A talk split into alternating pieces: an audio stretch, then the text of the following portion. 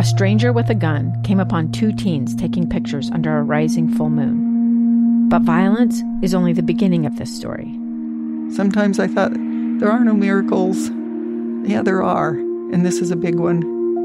I'm Amy Donaldson, and I've spent my career talking about how lives are undone by violence.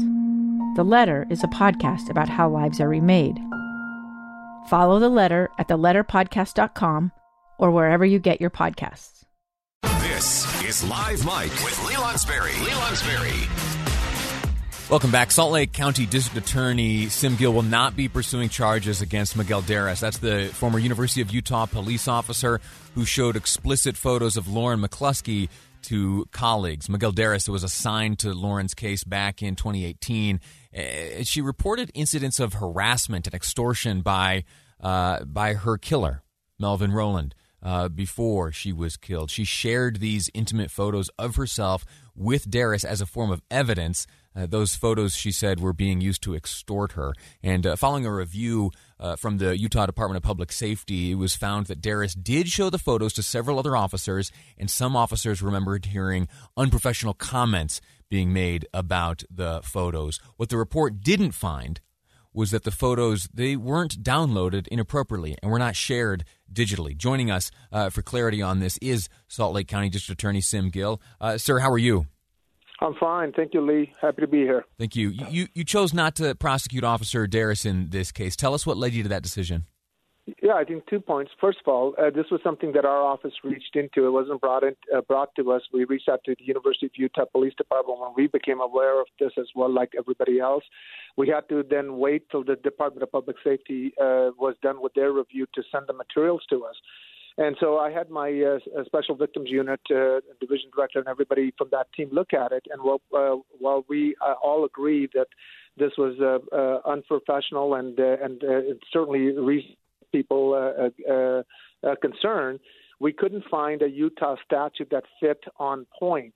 Uh, and uh, what we were left with was with this very generic uh, official misconduct uh, uh, statute but the mens rea or the mental state that was required there did not fit the evidence that we had. So we had different statutes that we could touch upon, but nothing on point. And so as a result of that, uh, our office could not uh, uh, articulate a, a, criminal remedy in terms of the, for accountability.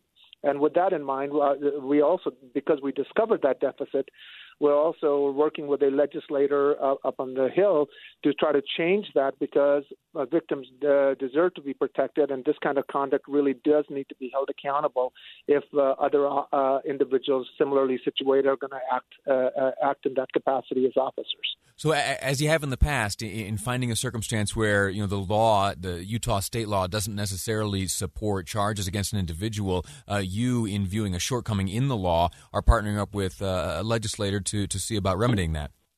Uh, absolutely. So I think that uh, uh, when you when you're outside of that, uh, uh, you know, for example, law enforcement can share images and certainly bring them in the context of their lawful duties. So when it's not part of a, unlike, when it's not part of a lawful, doesn't serve a lawful uh, purpose, then the sharing of that private information, even amongst other officers, uh, should be prohibited. And uh, and so there's there's really no statute on point uh, and certainly not with the kind of mental state, which is this is really reckless behavior. So uh, uh, that's what we're doing. We're working with a law enforcement, uh, with a legislator to say there is a deficit here because I think most victims out there, like the family here, and uh, uh, you know, believes that there should be a remedy there, and, and, and anticipated there would be a remedy. And as we went through it as prosecutors, our team went through it. We said that there is no statutory remedy here. So that needs to be corrected. So we're working with the, the legislature and uh, and hopefully have a statute in place uh, uh, to review next legislative session. The uh, Salt Lake Tribune this morning broke uh, broke the story uh, first about your uh, decision not to pursue charges against Officer Deras. Jill McCluskey, mother of Lauren McCluskey, retweeted that article and listed three questions that she has for you. The first one was, uh, "Sir, did you read the full DPS report?" Yes. She then asked, Are you afraid to prosecute police officers? No. And the third question, and I'll read it verbatim, it says, Do you understand the harm to me as Lauren's representative and to women who won't report to police because they can share private evidence without consequences? And I think the as we went through, I think it would be a miscarriage of justice to think that there was a remedy when there wasn't one. So we discovered that the same way. We want victims to feel comfortable. This is something that uh, I care about very deep, uh, deeply.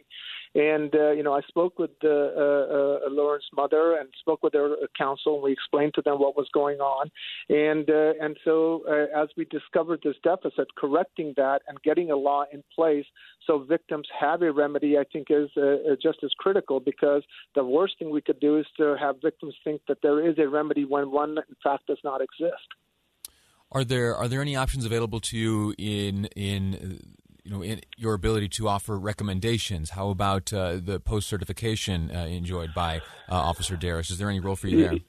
You know, I think I think that's where the DPS uh, uh, uh, study the findings are relevant, right? Because because because there are other remedies, uh, certainly in terms of uh, uh, uh discipline, uh, in terms of hiring and firing practices, certification issues, and even civil remedies that may be available. Uh, you know, we racked our brains trying to figure out if we could find a criminal remedy.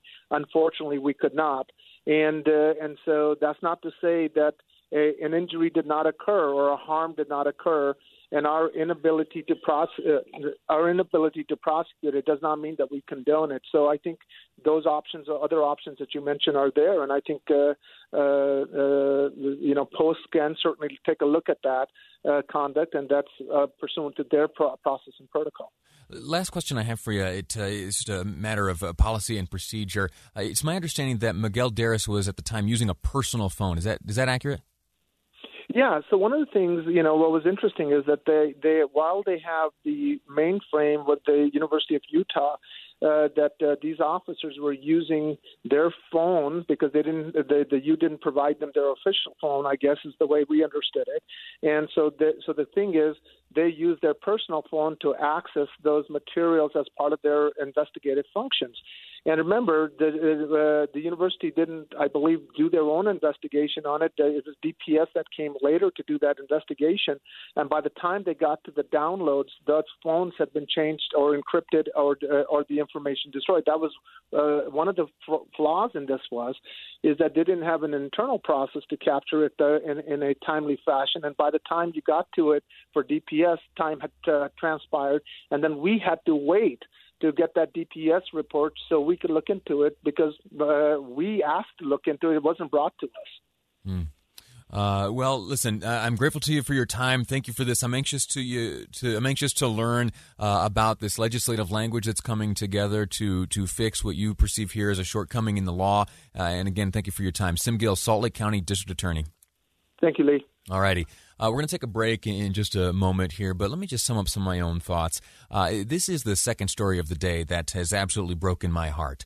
Uh, not necessarily in the district attorney's decision not to uh, not to file charges against the officer, but uh, in the reminder that uh, at the root of this whole story, there is a young woman who lost her life and there is a family that is without its daughter, uh, without its granddaughter, and there are friends who, who don't get to call Lauren to hang out on the weekends anymore. And uh, that's a heartbreaking thing, and it's uh, it should be a reminder uh, and hopefully it is. Uh, if you uh, are involved in some area of a, of a case like this, if you are investigating, if you are a friend, knowing that there are incredibly delicate and sensitive elements to this, and paying uh, the due and delicate respect that is owed uh, will spare a lot of heartbreak and a lot of grief, as I think is the case here uh, in the, the situation with this officer, Deras. So, what will come next is unknown. Uh, the harm uh, that has been done, though, is pretty well and apparent, as evidenced by Jill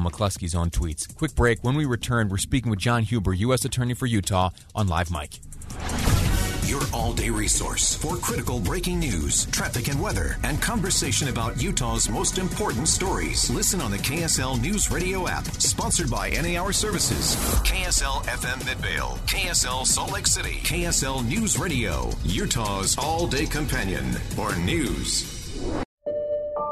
I'm Dave Cawley, investigative journalist and host of the podcast Cold. Don't miss Cold's new season 3, where I look into the unsolved disappearance of Sheree Warren, a woman last seen leaving her job at a Salt Lake City office in 1985. Police cast suspicion on Sheree's estranged husband and boyfriend, but never made any arrests or recovered Sheree's remains. Find Cold Season 3, The Search for Cherie, anywhere you get your podcasts.